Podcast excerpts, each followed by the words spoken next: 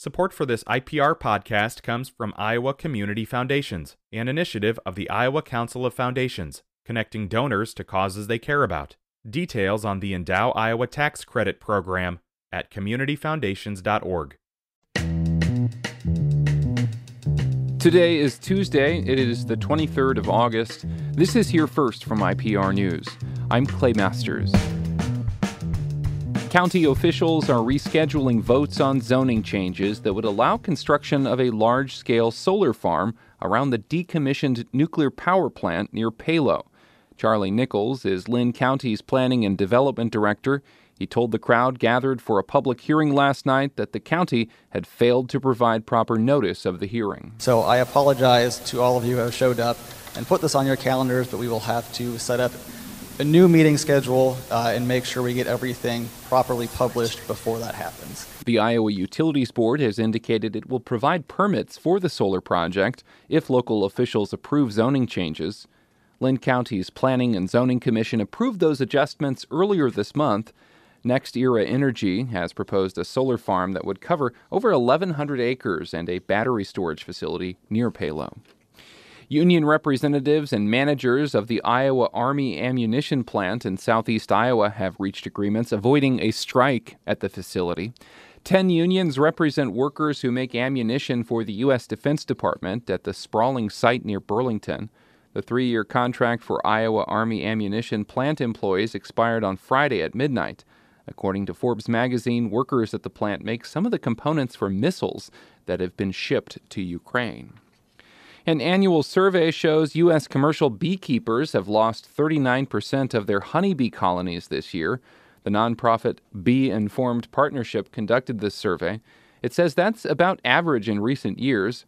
Randall Cass is the bee specialist for Iowa State University's Extension Office. He says prairie land that's been plowed up for agricultural use poses a threat to bee survival. Bees feed off of nectar and pollen from flowers. So poor forage would mean that there's just not enough flowers for them to collect from. Uh, and here in Iowa, that's a major issue. We definitely got poor forage availability because so much of our land is put into agricultural production. Cass adds that parasites like the varroa mite and exposure to pesticides used in fields are another two major factors that cause hive loss. The water at a Spirit Lake beach recently had the highest concentrations of bacteria detected so far this year at any state beach in Iowa. It also has an unhealthy amount of blue green algae toxins. That's according to the Iowa Department of Natural Resources.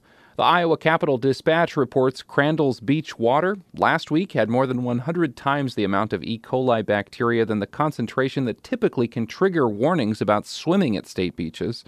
The DNR's Lake and Beach Monitoring Coordinator told the news site that it's the first one that the test kits has gotten maxed out this year. That means the DNR's weekly test revealed more than 24,000 viable bacteria in less than a half cup of the lake water from northwest Iowa. The Sioux City area is seeing an increase in RSV cases. That's the virus that is usually associated with infants and the elderly. MercyOne doctor Stephen Joyce says the most recent cases have been among older adults. Really, anybody can get RSV. It's just a matter of, of how susceptible you are. It is true that it's more severe in the very young and the very old, and we are seeing an uptick in the older population, and the reasons for that aren't entirely clear, but we are seeing it, and again, the severity of it can uh, be worse, especially in those who have emphysema, COPD, heart failure, and other complicating medical conditions. He says people who get sick with RSV might think they have a cold or some it could be COVID. The virus is spread by coughing and sneezing and from surfaces. And the 2022 Iowa State Fair attracted more than 1.1 million people during its 11 day run that wrapped up on Sunday. That makes it the fourth biggest state fair ever. This is Here First. I'm Clay Masters. Hi, it's Terry Gross, the host of Fresh Air. We bring you in depth, long form interviews with actors, directors, musicians, authors, journalists, and more. Listen to our Peabody Award winning Fresh Air podcast from WHYY and NPR.